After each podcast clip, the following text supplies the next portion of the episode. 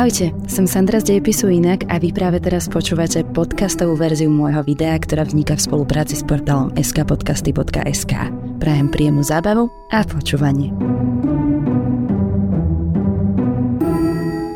Nadávky alebo vulgarizmy sú súčasťou spoločensky nepristojného jazyka. V našej kultúre sa používanie nadávok považuje za prejav nezdvorilosti a hrubosti. Analýzy zaznamenaných rozhovorov ukazujú, že za jeden deň použijeme v priemere 80 až 90 nadávok, čo je vzhľadom na všetky slova, ktoré používame, až 0,6% v dnešnom videu sa spoločne pozrieme na to, kde je etymologický základ našich nadávok a čo pôvodne označovali.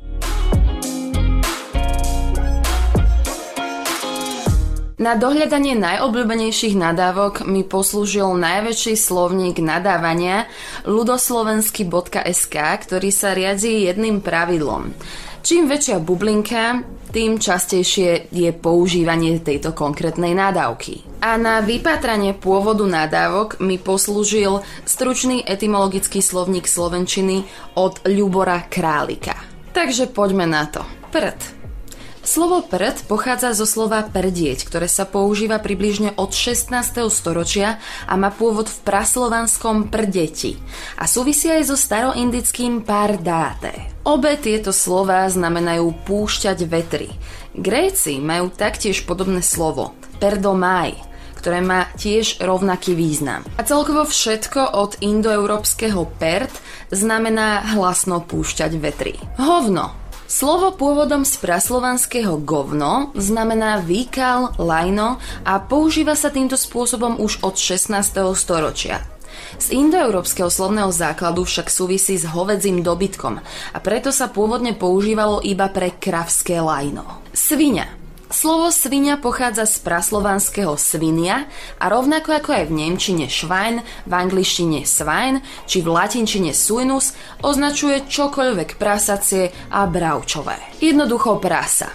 Zaujímavosťou však je, že slovo sviniar pôvodne označovalo pastiera sviň.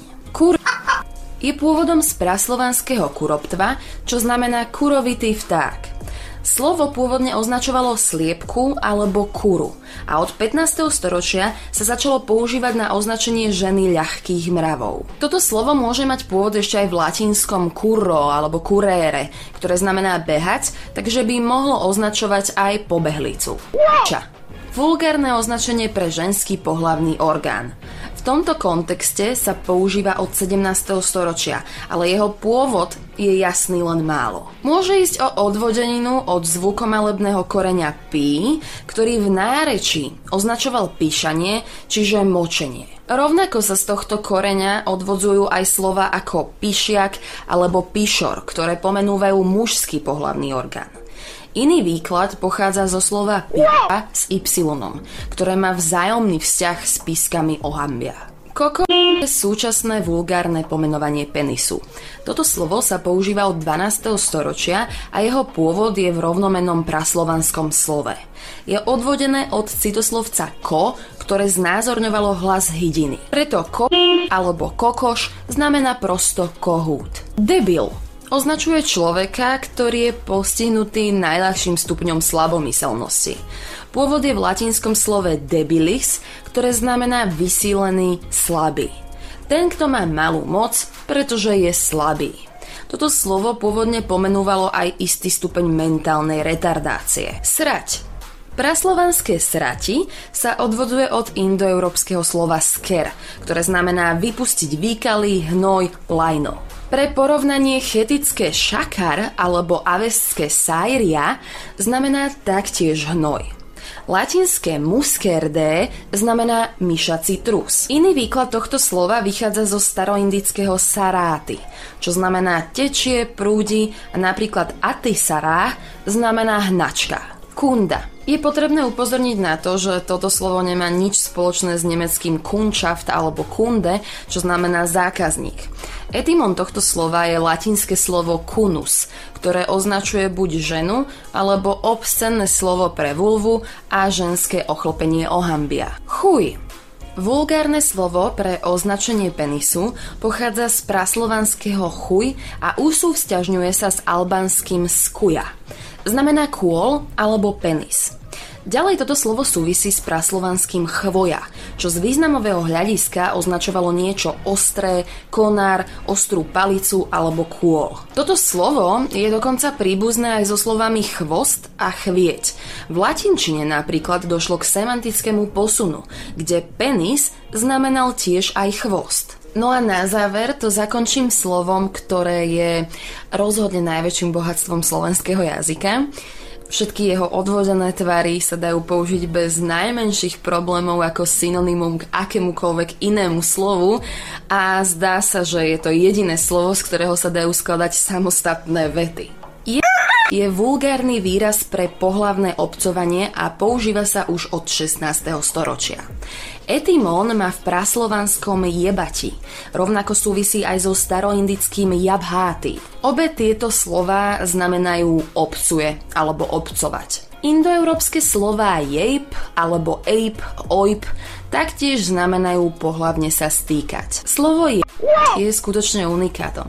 Patrí k jednému z najstarších vulgarizmov, pretože ho možno vystopovať až za praslovanské obdobie, do doby protoindoeurópskej jazykovej jednoty.